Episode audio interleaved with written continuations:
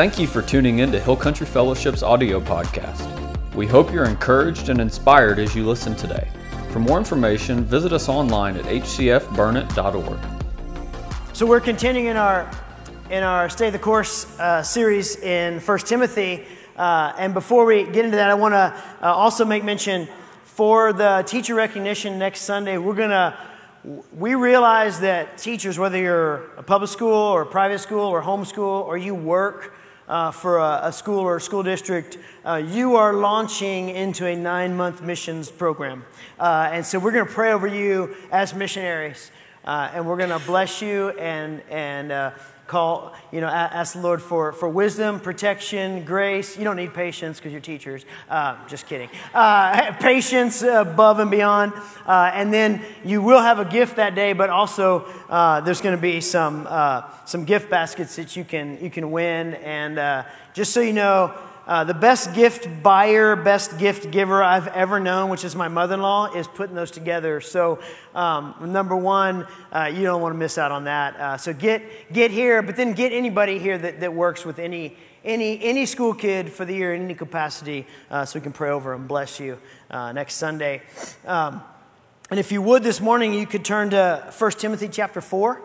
We're going to walk through it in different chunks uh, this morning. Um, and so you can just keep your, keep your Bible at that place or, or pull it up on your app. Um, and we're going to be walking through that in, in different sections uh, this morning. Basically, though, what Paul's telling us in that, in that chapter 4 is that life really is black and white. It is false and it is true. Uh, and that's what he, he kind of he starts off with the false. Uh, we're calling today's sermon false and true. And typically when you take a quiz it's a true and false quiz. Uh, paul goes the other way because he wants to end with what is true about jesus and about life in jesus and about life of a church. Um, but, but, but he's saying in that that life really is black and white. And so our big idea today is that there is a way not to live and, and how we as believers ought to live always led by and empowered by the Holy Spirit, the, the Spirit of the living God who dwells in us as believers. That's how we're called to live, and that's the true. And then we need to not be afraid of, but be aware of what is false so we don't get sucked into it, uh, get, get lazy into it, uh, just beca- get swept up into it. Uh, there's a lot of false that is easy to, to figure out. It's pretty blatant. It's the, it's the, uh, the, the way that the enemy is sneaky and sly that we need to be aware of so that we don't uh, kind of morph into that.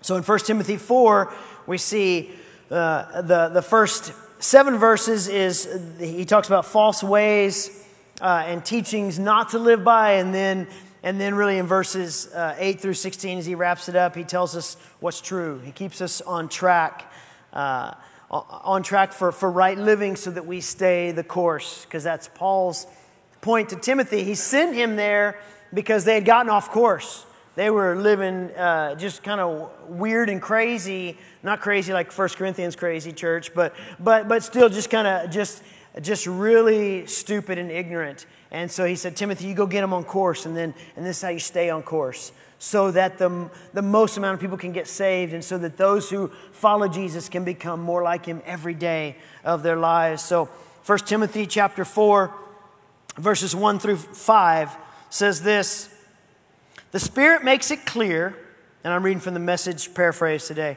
The Spirit makes it clear that as time goes on, some are going to give up on the faith and chase after demonic illusions put forth by professional liars so Paul's not really clear what he's talking about right there, right? I mean, no, Paul didn't pull punches. I mean, demonic illusions put forth by professional liars. And he's not talking about pagans. He's talking about those who call themselves Christians because he's writing to the church in the church. He's saying the professional liars are coming to church with you. They are making these things up and they are, are, they have illusions from the, the devil them, himself. That's what Paul says. That's like that's that's a heavy opening statement there in this chapter. These liars have lied so well and for so long that they've lost their capacity for truth. They do it without thinking. They have no conscience anymore, is what he's saying. They will tell you not to get married. Now he's getting some specifics because this is happening there. They'll tell you not to get married. They'll tell you not to eat this food or that food. Perfectly good food God created to be eaten heartily and with thanksgiving by believers who know better. Everything God created is good and is to be received with thanks. Nothing to be sneered at or thrown out. God's word and our prayers make every item in creation holy. And all of us said, Thank you for bacon. So, right? Uh, I always joke that God's gift to the Gentiles was bacon. Um, but he's saying this, and it's not just that they were talking about pork, they were like making up all sorts of rules. Anything they could do to control someone, they were doing it, all under the name of Jesus. They were saying, This is, this is, what, this is what real Christianity is. Don't, don't get married. Uh, don't, don't eat that. Don't eat that. Don't eat that. But, but certainly follow me. That's what they were saying there. So, Paul here in these first five verses, he's really setting the stage for, for what it means to have this faithful endurance of following Jesus. Because many will drift away to what is false. He says it there. He says very clearly, as time goes on, some are going to give up on the faith and chase after demonic illusions. Not just, not just be like, find themselves there, chase after. But when we chase after, anybody here have toddlers and you're just chasing after them? You know, when they're running for the, the outlet or they're running for the open door or they're running for the road, you're not like, well, I chase after them as slowly as I can. No, you chase. So he's saying they're, not only are they going to choose false, but they're going to chase after it. Like it's going to come like this. And for, for those of us who have had our eyes open in the past year and a half of life in our culture, some of us are like, how in the world did did that church, did that person, did that friend of mine, did that, how did they get there that quickly to believe that this is right about Jesus? Because it can happen that quick. So we don't fear it, but we got to understand that this tells us what to do and the world does not. It just doesn't. It's, it's ignorant. It doesn't know truth. It can get things done, but it doesn't know truth about eternity and a life that we were created for. People were believing strange doctrines. They were following deceivers who were making stuff up about Christianity, sayings uh, about Jesus that, there were lies. They, they were actually making up doctrine and putting words into Jesus' mouth. Jesus did this, Jesus said this, Jesus said don't eat this. Like, Jesus never said that. Jesus never said don't get married. In fact, Jesus very clearly talked about what marriage is. Why in the world would my Savior who created the world tell us how great marriage is and what it is and then say, don't get married? Now, for maybe for a person, that's their calling in life. Uh, we don't know. That's, that's a life of that individual following Jesus. But they were making stuff up, just like people still do to this day. He was dealing with a real thing there, and we have to take it and apply it to principles here and go, Jesus didn't say that. Jesus didn't ask us to do that. Those aren't, that's not in the gospel. That's what Paul's saying. It's false religion with legalism and control at its core. So Timothy and the church were to confront the false with the truth and right thinking. That's what Paul's saying here. So then going on to verse 6, verses 6 through 10, he says, You've been raised on the message of the faith and have followed sound teaching. Now pass on this counsel to the followers of Jesus there, and you'll be a good servant of Jesus. Stay clear of silly stories that get dressed up as religion. Some versions say senseless traditions. They were going back to traditions and saying, this is what it's all about. And, and most of those traditions were actually made up, they weren't even Old Testament traditions. So there's both made up traditions that they were saying, this is Jesus, which doesn't make them evil intrinsically, but it's like that's still not Jesus, just something you do. You know, uh, it's like saying, hey, if you don't sit around the table and everybody put a napkin on your lap, you're not a real family. Well, in your family, that may be what you do. Good on you. That's a tradition. To say every family has to do this to be a real family would be a senseless tradition. And then there's also the senseless traditions of the Old Testament that he's saying hey, Jesus fulfilled these things. They meant something then, but now Jesus has fulfilled it, so you're not bound to that. If you do it, Great, good, fine. If you if you follow it and it's your God, no. Jesus fulfilled everything from the Old Testament. So that's what he's talking about here. And then he says, exercise daily in God. No spiritual flabbiness, please. Workouts in the gymnasium are useful, but a disciplined life in God is far more so, making you fit both today and forever. You can count on this. Take it to heart. This is why we've thrown ourselves into this venture so totally. We're banking on the living God, Savior of all men and women, especially believers. So he's saying, he's mixing, uh, he's mixing like, hey, here, in this section here, he's saying, this is happening, and this is what should be happening. This is unnecessary, and, and this is healthy. He's, he's blending, he's going from all false, what's happening, to, to now we're getting into what Paul's really calling us to, to live out here. He says that, that, that what, what matters most of all, because Paul is staying true to being Paul, what matters most of all is Jesus. That, that's what matters. Traditions and, and religious stuff and, and your do's and don'ts lists, that, that's not it. It's about, about Jesus. It's about being Jesus focused and Jesus centered. It's about becoming like Jesus. Paul does what Paul always does and gets back to Jesus as everything in our lives. Why we do anything is because of Jesus, because He's the only message that changes lives. He's the only person that can transform uh, someone. He's the only one that can change somebody's, somebody's eternity from hell to heaven. It's Jesus. Me eating or not eating pork does not change someone's eternity. Me telling them about Jesus just might, should they choose to follow him. All about Jesus stuff. That's what Paul's saying. Never again about the things that once that once were. Never again about the things that, that are about us. Because when I said yes to following Jesus, I said, I lay my life down and I follow you. I pick up your cause, Jesus. It's not Scott's cause anymore. And I had a cause.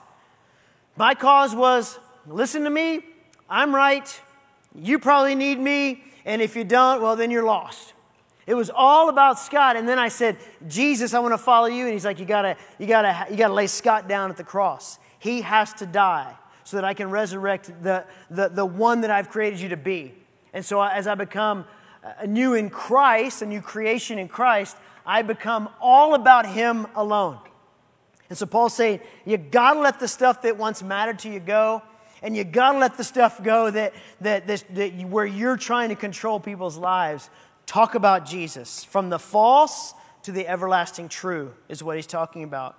There's a passage in in Hebrews, and uh, most likely Paul wrote Hebrews. That's, that's, that's my belief, and it's the belief of a, a lot, of, a lot of scholars. It sounds a lot like Paul. Uh, and if it wasn't Paul, it's probably somebody who he discipled. We don't know the exact author of Hebrews. But, but in Hebrews chapter 13, verses 1 through 9, the author, probably Paul, writes about living in a way that's pleasing to God. And listen to what he says here verses 1 through 9 of Hebrews 13. No matter what, Make room in your heart to love every believer and show hospitality to strangers, for they may be angels from God showing up as your guests. Identify with those who are in prison as though you were suffering there with them, and those who are mistreated as if you could feel their pain. He's saying, others and what they're going through is what you need to care about, not yourself. Honor the sanctity of marriage and keep your vows of purity to one another. For God will judge sexual immorality in any form, whether single or married. Don't be obsessed with money, but live content with what you have, for you always have God's presence. For hasn't He promised, I'll never leave you? Never. And I will not loosen my grip on your life. So we can say with great confidence, I know the Lord is for me, and I will never be afraid of what people may do to me.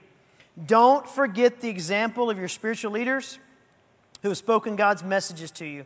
Take a close, close look at how their lives ended and then follow their walk of faith. Jesus, the anointed one, is always the same yesterday, today, and forever. So don't let anyone lead you astray with all sorts of novel and exotic teachings, religious traditions, and new truths. Because that's where the church gets off. Because again, Paul in First, Tim, in First Timothy there, and, and the, the author of Hebrews, they're writing to believers. So they're saying there's, there's old traditions that they're going to try to call you back into to follow. And then there's new truths that they're going to say, hey, this isn't quite enough. This isn't enough, so I'm going to add stuff to it. Uh, the, the church doesn't work, so we're going to we're gonna form a new church. Uh, the, the, Bible's not enough, so I'm going to have a new revelation. Um, you know, the, Holy Spirit gifts aren't enough as we read them in Scripture, so I'm going to tell you what, what more is needed. There's, there's old religious stuff they call you to, and then there's new religious stuff. And Paul is saying here, or the author is saying here, don't get stuck in, in, in those novel and exotic teachings. If it, you know, the word exotic means, oh, it sounds really cool. That sounds cool, you know? And he's saying, no, don't get caught up in that. Jesus is enough. Jesus is enough, and his gospel is intact. And then he finishes by saying, It's more beautiful to feast on grace and be inwardly strengthened than to be obsessed with dietary rules which in themselves have no lasting benefit. So, whatever was going on in the early church, food and the control of people for what they ate had, you see it all throughout scriptures in the New Testament. People struggled with, you shouldn't, and this is what you should do. So, there's constantly some author talking about, man, somebody's trying to control somebody with new truths about food. Um, I, I, you know, we have our own struggles today in, in our culture around us you know, oh, well, this is more relevant or that is more relevant. Oh, we, we need to, we need to, to, to, be, to be this for them or, or that for them because it's just, you know, that's not enough. And, and so we have to go back to Scripture, which is why we are gospel centered. This shows us the way. And then we're Jesus focused because this is all about Jesus. And we don't need to make up new stuff or, or try to redefine old stuff. We just, we just follow the good stuff. That's what we do. So, what the author in Hebrews there is, is saying is, is the same thing that they're getting in, in 1 Timothy. And if we're real about choosing to follow Jesus and, and be a part of his created church life, we have to admit that, that this new life in Jesus ruins us for what's ordinary. Like, I'm not the same anymore.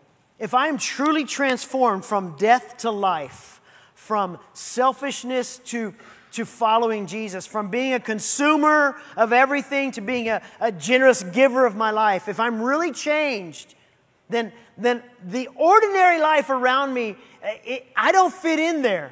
Not that they're lesser than me, but I'm not going to look for a way to, to fit. I'm not going to try to keep up with the Joneses or, or, or see what pop culture is telling me to do, or, or like Michael talked about last week, about being on the edge of, of some kind of trendiness. I don't need that to find relevance and significance. My significance is I am blood bought and I am eternal because I followed Jesus who created life and then made a way where there was no way, and now I have eternity. Now, if that's not enough for me, I got some problems.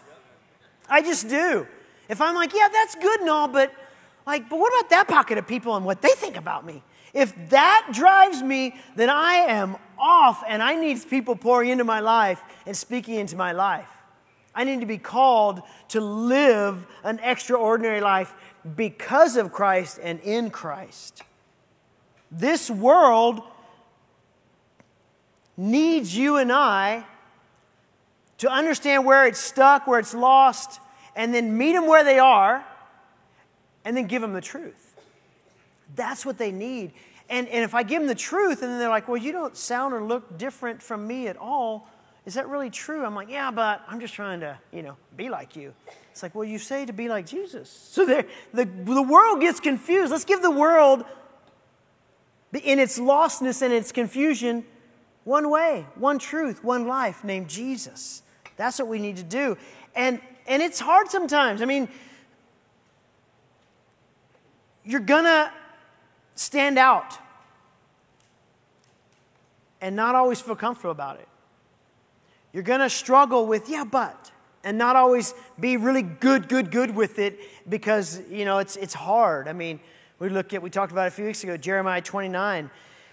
They were captors in a land they were exiled to, and God said, Pray for that leadership, that they may be prosperous. And it's like, What? You know, Daniel and Shadrach and Meshach and Abednego, they, they said, No, we're, we're not going to do these things. We're not going to eat this food. Again, food. We're, we're not going to do these traditions. We're not going to bow down to this. I'm not going to stop praying. And they said, Yeah, but, but all of us need to do it so we don't die. And they're like, If I die, I die. But I'm going to follow God. They had to choose an extraordinary life instead of the ordinary that said, Just morph into us and it'll all be good. Look at Joseph. I mean, he, he paid the price for having integrity. Look at Noah, scorned and mocked and reviled for spending 200 years building an ark on dry land when it didn't rain. I, I can't imagine what that's like. Because you can't even say, yeah, it's going to rain. They're like, that's like saying it's going to blah, blah, blah. And you're like, I don't know what that word is because it didn't rain. And yet, he stayed the course, and we're all benefits of Noah's faithfulness. We're all benefit, benefactors of his faithfulness because he stayed the course and only eight of them lived. Still wish he would have done that to the mosquitoes, but that's on me. That's my choice. But these are stories, and there's tons of other stories in, in the gospel, in the Old Testament and the New, about, about men and women who, who chose to live true to God amidst the pressure that, that they fall in line with the false that this world offers. But not only did they leave legacies that mattered, they brought glory to God in the midst of it. If we identify with Jesus, we won't identify with this world around us. We won't, we won't identify with and, and buy into those who maybe rule this culture because this is not our home. We are travelers here.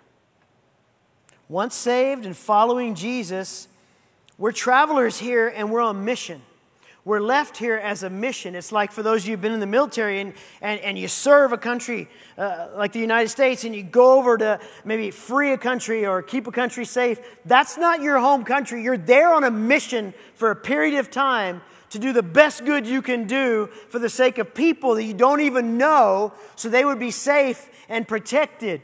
You're on mission there. And one day you will come home to the United States where we're on mission here for the most good to be done so that people could be saved and heaven could be populated, but our home is in heaven. And so we have to realize this isn't about me making my way here. It's about me finding people who don't know Jesus and telling them about Jesus. That's why I'm saved and left here, to be on mission. It's the Great Commission that we live out by the Great Commandment. We go because we love God and we love people. And that's why Paul hits it again, starting in, in verse 11, what matters most. And he says, Get the word out. Teach all these things, and don't let anyone put you down because you're young. Now he's talking specifically to Timothy because he's young. He says, Teach believers with your life by word, by demeanor, by love, by faith, by integrity. Stay at your post reading scripture, giving counsel, and teaching.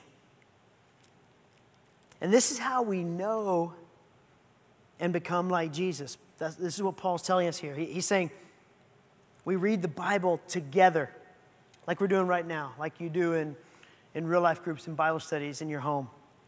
We do community, real life together to, to encourage and learn from one another. That's the counsel he's talking about. You get counsel by being in, in, a, in a group a, a, a small caring community together. You grow by learning together. That's what Paul's saying. It's about togetherness of the believers right here. So I want to show you this, this video clip here. Uh, it happens to be about uh, the leaders of my real life group, but I want you to, to hear the story of, of John and Lauren Barclay uh, as they tell about what it means to be in smaller, caring communities. So watch the screens here, if you would, for a moment. Hi, we're the Barclays, and this is our real life group. Having grown up in Burnet and then moving back about six years ago, uh, we had family going to Hill Country Fellowship, and so that drew us into the church. But through going to the church and then joining a real life group, we really found our family in the body of believers at Hill Country Fellowship. We were going to a real life group that had gotten extremely big, and um, we were not interested in leaving at the time, but the Holy Spirit had told us that. Uh, we needed to reach out and offer that to um, more people because the personal connection was lacking the bigger the group got. Um, and so it was really important to us to pour into people one on one. While leading a real life group, we've experienced some amazing things, and that really has come from the participation in the group of, uh, of people that we have there. We decided to take it away from a traditional curriculum or study, and we've really focused on prayer and connection. And we've seen so many relationships grow and people's prayer life um, really expand and gotten deeper relationships within the group through that. Whether you're from Burnet and you've lived here your entire life, or you're brand new to the area, there's something that each person can find in a real life group and it's been an incredible experience uh, participating in one and now leading a small group. It's been it's been incredible, and I think every person will be able to draw their own unique experiences and really have that community uh, to really rally around them and support them. These people have become my closest friends and people that I trust with everything. I think it's important for everyone to find the community that a real life group provides, the people that you can lean on for support um, and prayer and be honest with what's going on in your life and accountability. I think that that is something that every Christian, every person in this church should have.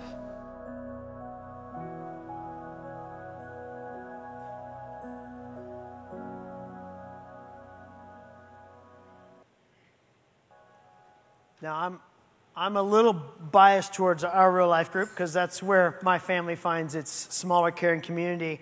Um, but more than anything, I, am biased towards small caring communities as a whole. Uh, that's what you need to be a part of. No matter how big or small a church is, you got to find that place where, where there's a pocket of people you can be vulnerable with, like they, they were sharing, be, be real with, be accountable with. And um, you know, I, I, was just thinking about this morning. I was greeting certain people coming in the door and, and texting some people. Um, this past few weeks, we've had a, a, a large amount of people uh, near and dear to us that have, that have found themselves very, very ill or very sick or they're struggling in some relationship stuff. Um, and, and I want to pray in just a moment for, for, for those. Uh, but I want to encourage you in this. In my real life group on Sundays, because we meet on Sundays, um, what I see is people bringing their, rea- their real life and saying, This is what I'm struggling through. And then a group of 10, 15, 20 of us, depending on how many are there that day, rally around that person and we pray for them. And, and, and that's, that's a life in Jesus for, for Jesus followers to be accountable and to be vulnerable and, and to be cared for. Um, but right now, I want to do something that we actually get to do in our group, and most groups do this, most real life groups uh, just so you can not, not only see and, and feel what it's like, but, but understand the power that's there. We're going to do it as a church uh, today. Um, but I know some of you, you have loved ones that are in the hospital. Some of you, you're struggling in some, some really severe relationship struggles right now. And we want to we want to pray for those who are, who are in the hospital. We want to pray for those who are, who are struggling. Um, uh, pray for those uh, loved ones who aren't in the hospital but are, but are dealing with this the mess there. And so, if if you have a near and dear one in your life that is hospitalized or severely sick, I'm going to ask you to, to stand right where you are. Maybe someone you're related to, or maybe just be someone that you love and you're standing the gap for. I don't know. Um, you know if uh, the, the if the Torns are in here, but maybe you could stand for Tanisha uh, right now. But if you would stand right now, and then uh, if you're struggling in any kind of relationship uh, at all, and it seems like a severe broken thing, it might be marriage, it might be home, it might be friendship. Stand and let's, let's pray for and contend for the God who does miracles to do a miracle. For the God who heals to heal, for the God who restores to restore, for the God who reconciles to reconcile. He beat death by taking on the sins of mankind. He can come through for you. So we're going to pray for you right now. and uh, or pray for that that one that you're standing in the gap for. And and and I would just say this: I don't know if they're able to be listening, but uh, Lonnie and Tanisha, man, we're praying for you. We're contending for your health. We're contending for you. We're believing for amazing things to happen in your life um, and for God to, to do a miracle and come through. But I just felt like God wanted us to pray and just show what a small caring community is like so that maybe you can go from this and be like, that's how I'm going to live out my life in following Jesus. Father, I, I know that there are so many different, different issues health and relationship and, and uh, emotional stuff uh, being lifted up right now, being represented right now. And in every single person, be it a, a newborn baby that's being stood in the gap for because the baby's in NICU, or someone struggling because of COVID, or someone struggling because of cancer, or there's a relational break, I pray that you would come through, that you would heal and they would be healed, that you would restore and it would be stronger than ever, that, you, that they would be reconciled and it would be a, a, glorifying uh, testimony of yours, that, that you would come through and move in a way that we cannot fabricate on our own, we cannot make happen any way on our own, that only the God of heaven, the God of creation, the redeeming God, the one who, who beats sin and death like a drum without even trying, that only that God could come through. And I pray that you would show yourself mighty. That, as our friend uh, Dave Denny always said, that you'd show up and you'd show off in their lives. That, that people would not only see your move, but, but have to ask a question of how did this happen? And I pray that you bring comfort and peace in the midst of the journey. Would you bring comfort and peace through your Holy Spirit, through your Father heart, through you as our loving brother, Jesus, but also through the, the, the, the lives of, of other Christ followers who are in our life, that you would bring comfort and peace, grace, truth, and hope through them.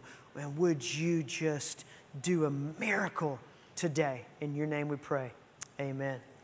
So I highly encourage you to, to find that real life group, that Bible study where you can, you can be real in. I'm going to read the last part of 1 Timothy 4. Paul writes this starting in, uh, in verse 14. He says, And that special gift of ministry you were given by the Holy Spirit, when the leaders of the church laid hands on you and prayed for you, keep that dusted off and in use, Timothy. Don't get lazy you need to just keep on living out what you've been called to do. Cultivate these things. Immerse yourself in them. The people will all see you mature right before their eyes. Keep a firm grasp on both your character and your teaching. Don't be diverted. Just keep at it. Both you and those who hear you will experience salvation. See, Paul instructs us to minister daily, to, to give away that which God has, has planted in you, has, has, has made you with. Give that away daily. He's specifically talking to Timothy here, but it's a principle that we, we live out. He says, put yourself in a place to grow. Real life communities, Bible studies, serving other people. He says, let people see you following Jesus and not have to wonder who that is. Be real, Paul says, be vulnerable Paul says be transparent. Paul says don't hide out. Don't play, don't play life close to the chest. Be real with people. Our goal today in this, in looking at the false and being aware of it and then living out the true, is to ask ourselves these questions Are you growing and maturing in your holiness and becoming like Jesus? Holiness sounds like so so far of a word to try to attain to it. It really means I just become more like Jesus by the power of the Holy Spirit. So I put myself in a place to do that. I'm not going to become more like Jesus if I live for Scott and I don't have anything to do with, with a church community and the gospel. But if I put myself there, that's when I'm, I become holier and holier. Not because of anything in me, but because of the Spirit of the living God growing me. So, are you growing and maturing by putting yourself in a place to grow and mature? Or does the culture and, and pressure around you lead your life? Both the religious culture and the worldly culture. Does that lead you? Or are you putting, your putting yourself in a place where a gospel culture will lead you? In Galatians 5, verses 22 and 23, Paul gives us the outcome of, of what a believer's life looks like. We're going to end with this, and then we're going to sing with a couple of songs of worship. And he says this it's a famous passage, the fruit of the Spirit. A lot of you can recite all nine of them, or six of the nine, or I don't remember which version I read that in, but, but just listen. Paul's telling us that the, the fruit of the Spirit grows from us and it nourishes others. I never eat the fruit that grows from my life. A tree never needs its own fruit. A tree needs roots to grow deep in rich soil and be watered. And then the fruit is for others. I heard a pastor one time say, You're, a, you're an orchard, not a fruit stand. You continue to grow and produce. You're not the one where they just, they count, you, you don't even have anything to do with it except for taking money. You're, you're producing fruit for other people. And Paul says this about the fruit of the Spirit love. That's a broad word, it's a big word. And it's broad because love is huge. It means a lot of different things, but it's always gospel defined love. It's what the Bible says about love, not what the world says about love. Joy that overflows, patience that endures and hopes for, kindness that shows itself in some way, in something, goodness in you that always comes out of you for the benefit of others. That's where we serve people. Faith that overcomes, self control that looks at others with compassionate understanding, just like Jesus did, a gentle heart for those who maybe they're prickly. Paul says these are limitless and can just keep coming time after time after time, and there are no rules against those. I'm going to ask you to stand right now, and then as we go to this time of prayer, one of the things that I was, I was, I was reading that list this week the list of the nine fruits, and I'm like, Lord, I can see those, that number doing pretty good in me, and I can see that number being kind of dried up and not so tasty. And he's like, that's, that's most of my followers.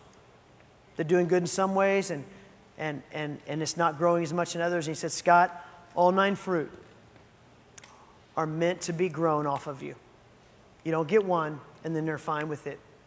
So, you do what you need to do, Scott, so that that fruit grows, grows healthily and is, is vibrant and is, is overflowing. It's so heavy that it just hangs down on the tree. And so, my, my request of us is to go, Lord, what, what am I missing? Not to be negative, to go, Lord, thank you for, for making me good, uh, uh have a good heart and be, eh, you know, and be loving towards people, but help me to have this, this fruit growing more in my life and this fruit growing in my life. Being real so that we can ask the Holy Spirit to change us. Because we don't want to leave here the same we came here. We want to leave here and go, you know what? This is how I'm going to act out so that my faith is overcoming.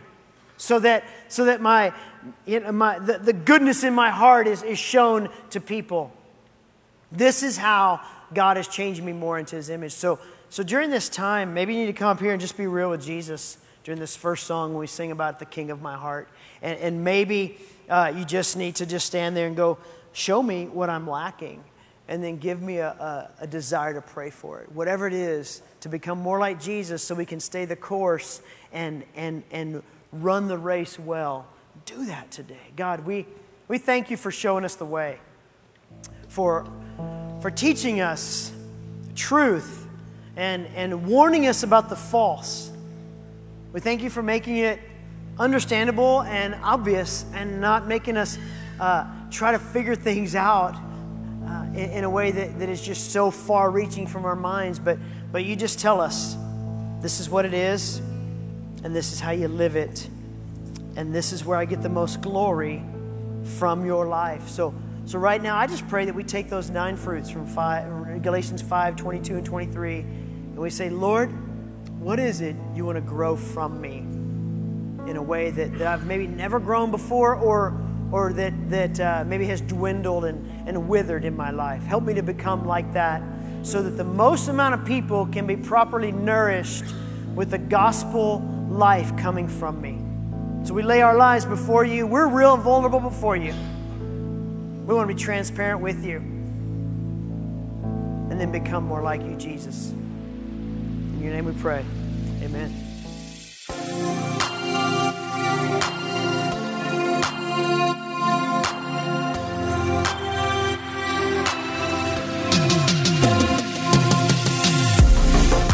Thank you for listening.